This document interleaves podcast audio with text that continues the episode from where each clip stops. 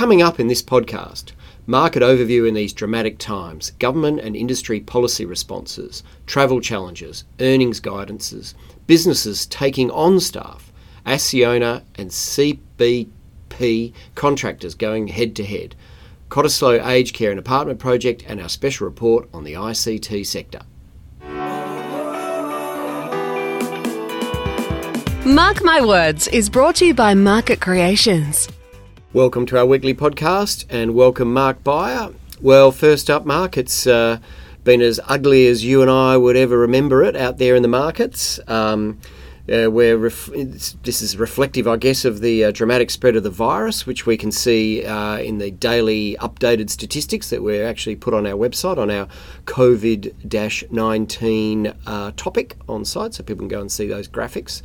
Uh, and well, I've got some of them here.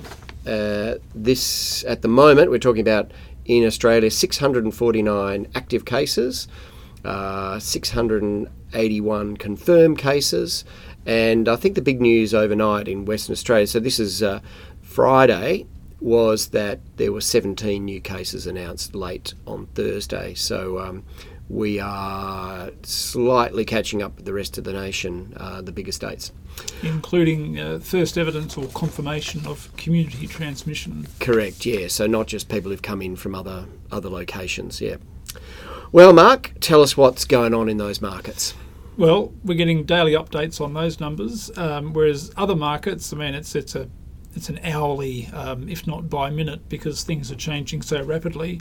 Uh, the ASX 200, um, as of Friday afternoon, was at about 4,890 points. Um, now, from the peak of the market, that's down about 32%.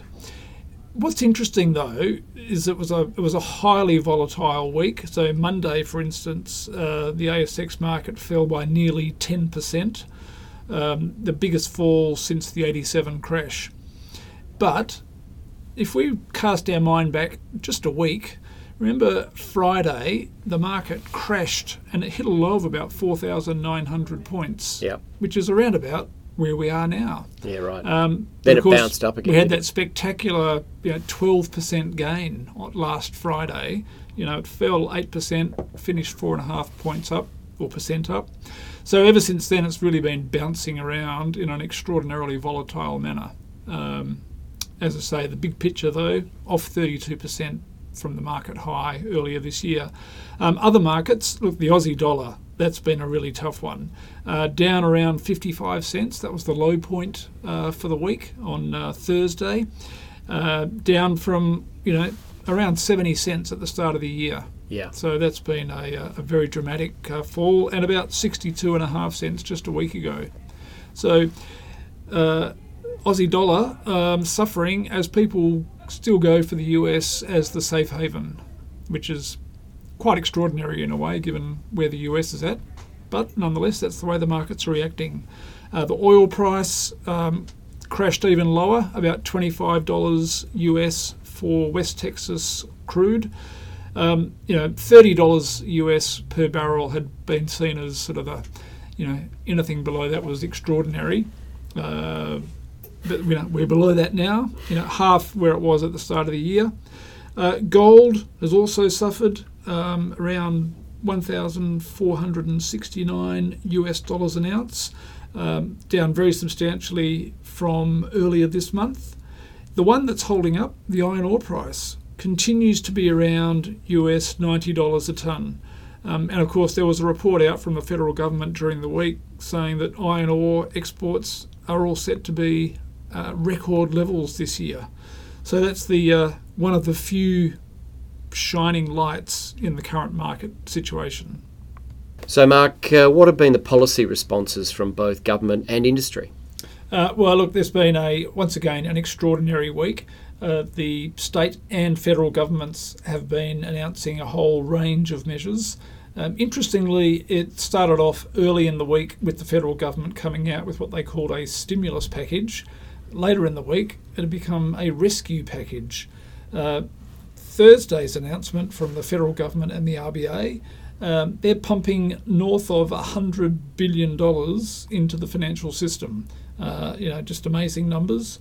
Uh, the RBA cut the official interest rate by 0.25% um, down to a new level of 0.25%, which they believe is about as low as they can go. Yep. And they've also initiated what they're calling quantitative easing, so effectively pumping money into the financial system by buying government bonds, uh, along with a range of measures to support the banking industry.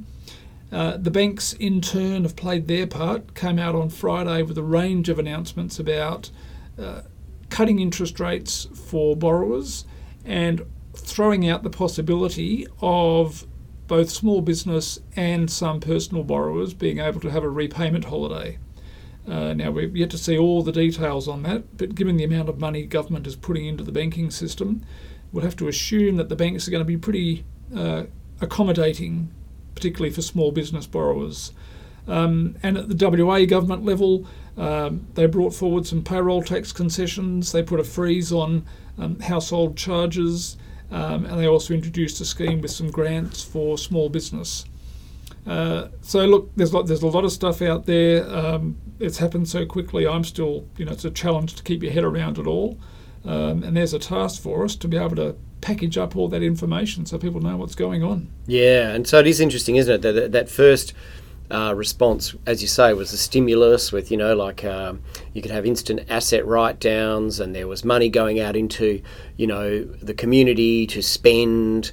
Um, but the truth is that companies aren't looking at what assets they can buy quickly to get their business, you know, going. They're looking at cutting costs quick as quick as they can and putting money in the hands of people to spend it is not useful if they're not going to go out, if they're locked in their homes. So I think that the change of tack is apt. I think the British actually led that from what I what I've watched uh, globally.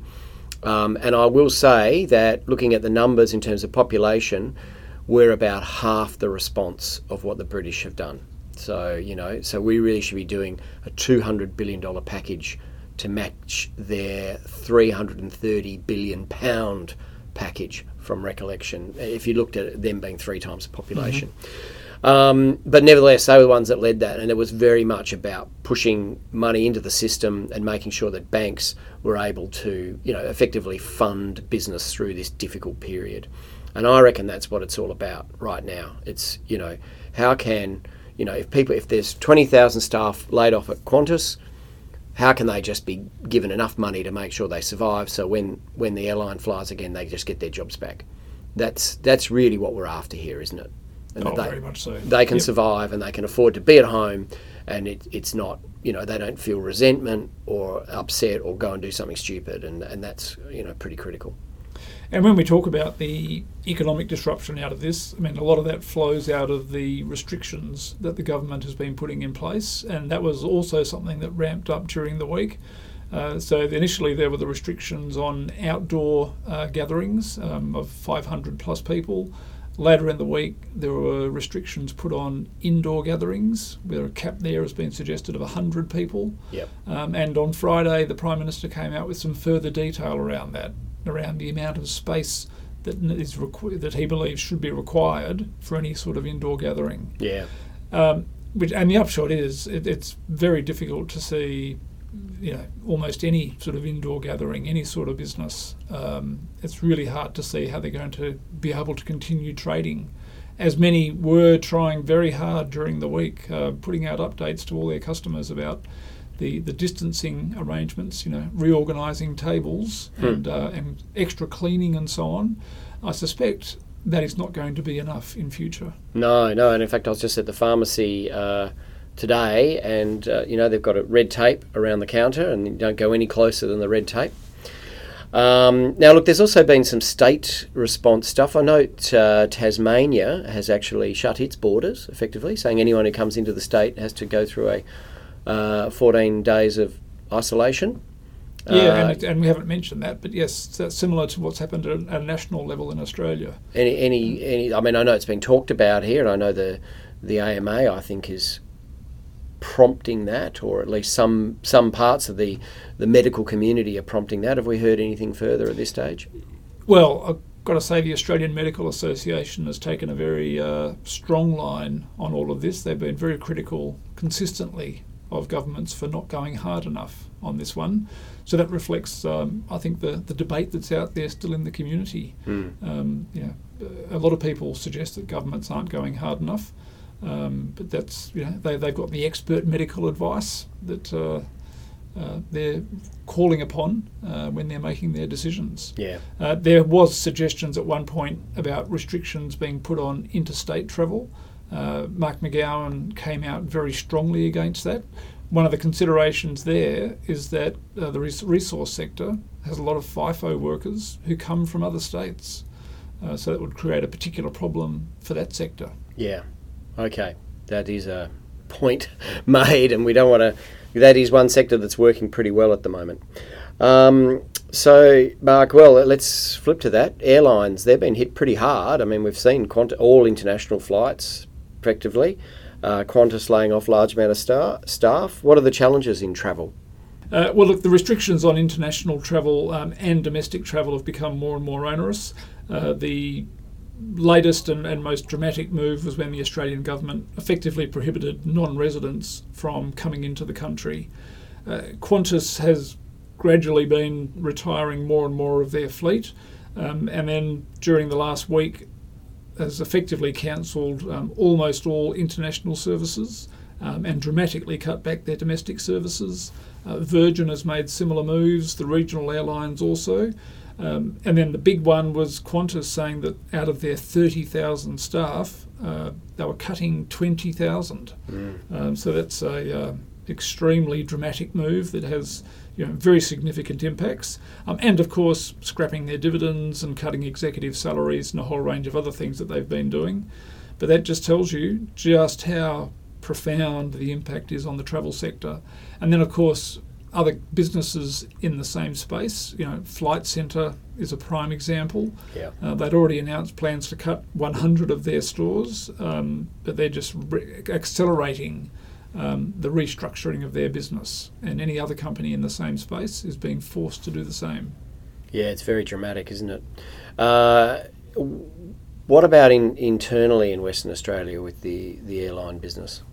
Uh, there's been some cutbacks on regional services. Um, now, I think most towns still have a service coming into them, uh, but certainly less frequency there. Yeah. So yes, and I say it's, it's across the board. So it's it's the certainly business travel has pretty much ground to a halt, and uh, and leisure travel. You mm. know, we talked a lot about domestic tourism as being a potential winner out of all this disruption. Uh, but even there, the forward bookings and the cancellations suggest that people are just not travelling at all. Well, we saw a bit of a mixed message actually a couple of days ago where I think it was Roger Cook said people should not be travelling into regional WA. They shouldn't be taking long drives. But he then backtracked pretty soon afterwards and said, oh no, that was okay. So I'm not sure. I, my personal view with that is you're not flying, so you're not sharing an aircraft with a whole lot of people. Um, but I guess there's still a danger that you're, if you were a carrier, you'd be touching, you know, service station equipment and, and obviously go to some town at the end of your trip and, uh, you know, potentially share the virus. So um, I guess, you know, we'll all have to weigh those things up. Having said that, if you're looking to go social distancing, getting as many people out of Perth and, and into some remoter areas seems like quite a sensible thing to some degree. So not quite sure uh, what the uh, what the best answer is there at the moment. Guess well, we'll hear more. Certainly, the evidence I've been hearing from operators in, in regional tourism is that they have had a lot of cancellations and that forward bookings have fallen right away. Right. So they're doing less business. Uh, particularly, you know, the Easter break and the school holidays are coming up. That'll be the real test. But the indicators I'm hearing is that there'll be a lot less activity happening. Got it. Thanks, Mark. And now for a word from our sponsor. Are you trying to grow your business? Does managing your brand, website, and digital marketing needs sound overwhelming? Market Creations is a full service marketing agency with over 20 years' experience. Market Creations can help make a difference. Uh, Mark, the virus has led to a spate of what I'd call Clayton's earnings guidances, right? They're effectively, uh, companies are saying they don't know what the impact is. Uh, what what have you got? Yeah, look, dozens of listed companies have been coming out and saying to the market, if there's an existing earnings guidance out there, um, we're withdrawing it. We really don't know what the impact will be, and it's across you know all industries. Um, certainly the big ones like travel, um, but you know construction and contracting and you know shopping centre owners and, and property investors, uh, right across the board. Uh, and then uh, another one that came out on Friday, which I thought was a really interesting case study, was Wesfarmers. Now, they've got a, a, very diversified business, and it was just really interesting to run through just how many aspects of their business are being affected here.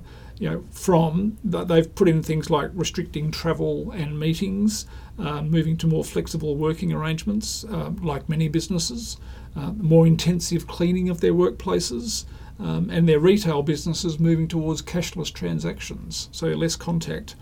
Um, one point that's been a, a, big talking point was Bunnings cancelling their famous sausage sizzles. Uh-huh, uh, but they tell us that they're actually compensating there by making donations to community groups right, that can no longer run the sausage sizzle.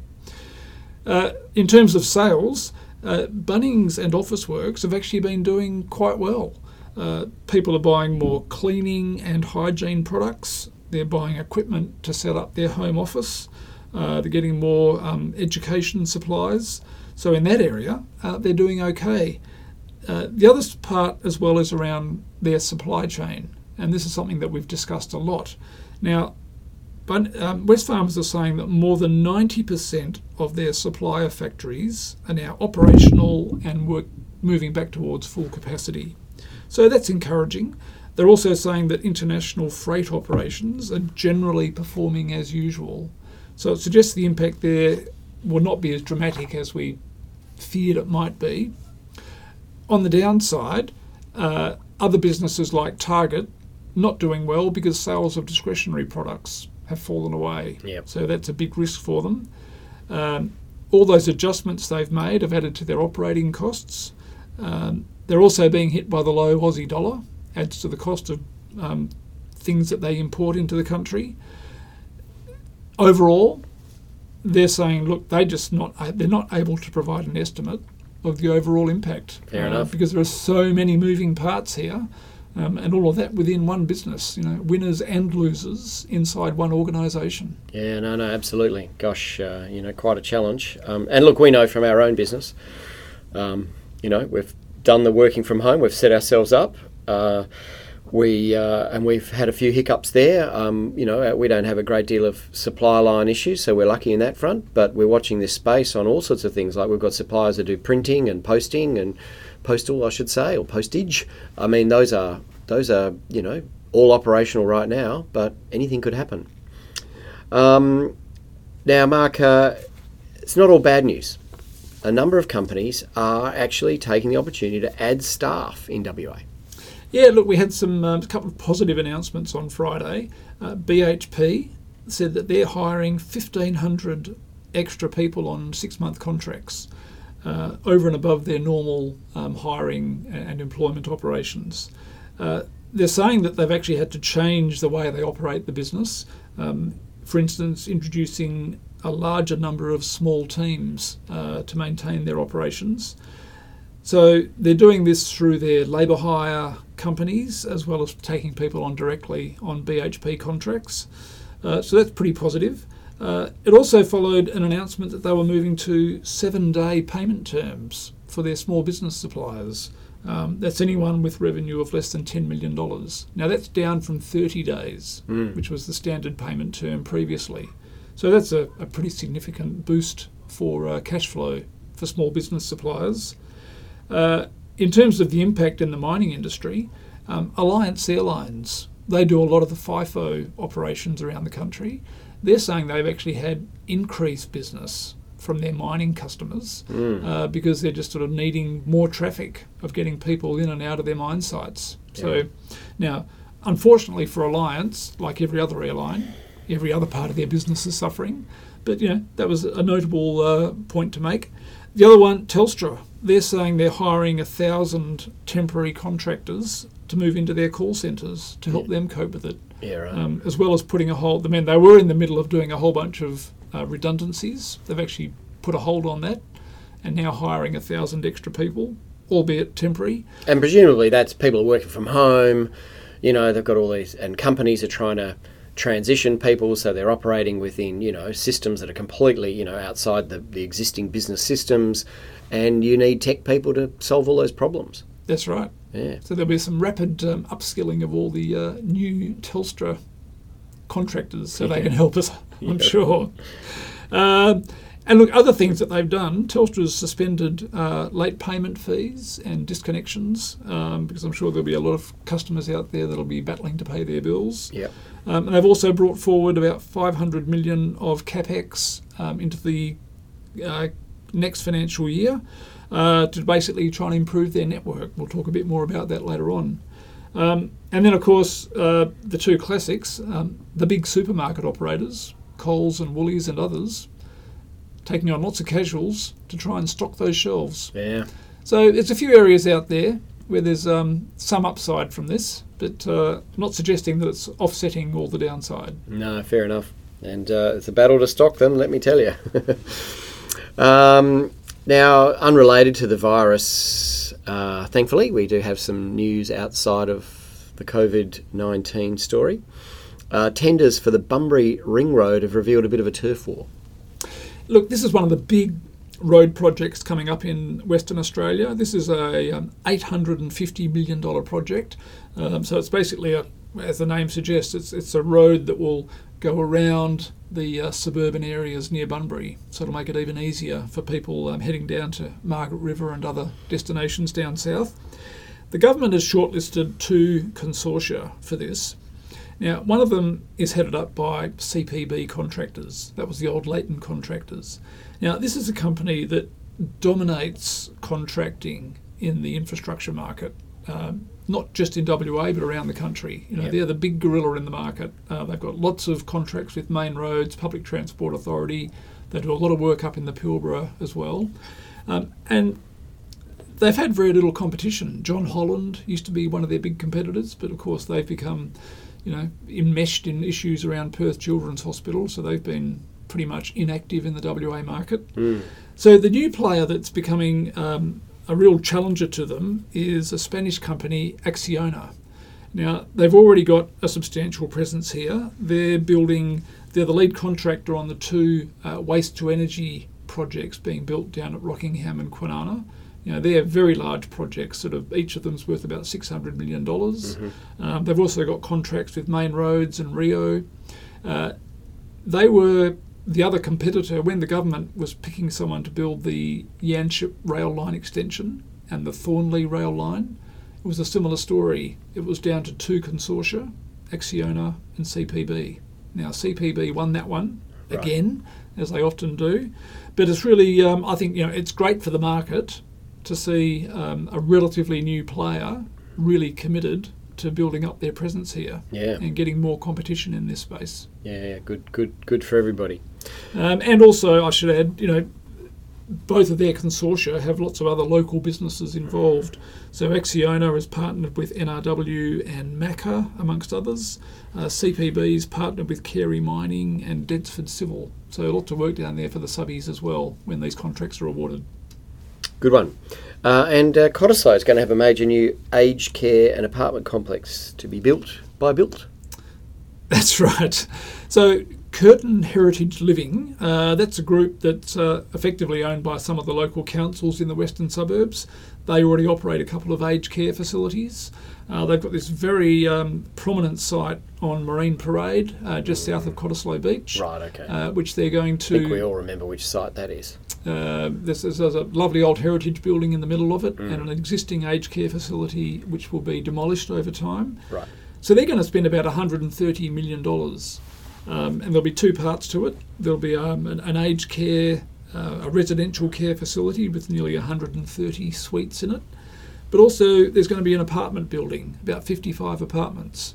And it's this story that we hear from a lot of a lot of developers that there are people with the big old family home um, on a large block of land that's much too big for the empty nesters. Yep. They want to stay in the same area. They want to move into a nice apartment, and there are very few options. So people like Paul Blackburn that we've spoken about in recent weeks, he's spotted this opportunity, um, and here's another group. So they during the week, as you mentioned, um, the construction company Built was uh, named as the contractor for this one. So good to see a, a couple of examples there of uh, life going on um, amidst all this uh, turmoil from COVID 19. Yeah, yeah, and I guess, uh, you know, both those examples are not things that are necessarily happening right now in that sense. Uh, so, yeah, it's a bit more the future. Looking ahead. Um, our special feature this week is on the ICT sector. Uh, what did Jordan Murray find? Um, what, what, what's the, how's the industry responding to COVID 19? Well, this has turned out to be a very timely feature. It's one that we do each year. Uh, but of course, it's got a bit of a twist to it this year because there are a lot of people out there rapidly adapting their businesses um, and their homes to suit the current circumstances. So Jordan's spoken to a lot of people in the sector, um, everyone from Rob Evans at Valrada to Mike McNulty at Deloitte um, and Matthew Lana at Quicksend. Um, they've all got a range of services for their customers, um, you know, from, from small you know, households and small businesses through to large businesses about how they can set themselves up to operate effectively. Um, you know, the challenge that we're facing here is the same that everyone else out there. And then a big part of this is the capacity of, uh, of our broadband um, internet network. Yep. So a lot of concern around you know whether it will be able to deal with lots of people working from home and putting a new kind of pressure on the network. Now, Telstra and NBN Co have all come out, and others have come out during the week, and they actually talked about more investment and more capacity to try and deal with it. One of the issues is that typically at home, people are downloading um, through the network things like movie streaming, mm. whereas if they're working from home and doing things like video conferencing, uh, they're actually uploading. Yeah. So actually, it's, it's a different kind of capacity that you need to be set up for uh, to deal with that. So if you want to learn more, there'll be a good rundown in our upcoming feature. Thanks, Mark. Uh, check out our new subscriber only electronic edition of the Business News Fortnightly Gloss publication. This digital replica allows you to read the paper on your desktop, tablet, or mobile. Go to businessnews.com.au slash current dash edition to read the latest edition. Thanks for listening, and here's a word from our sponsor. Market Creations is so much more than a full service marketing agency. Market Creations has a full service information, communications, and technology team that can help grow your business and manage your essential IT requirements. From email, phone, data, and cloud services, Market Creations can help make a difference.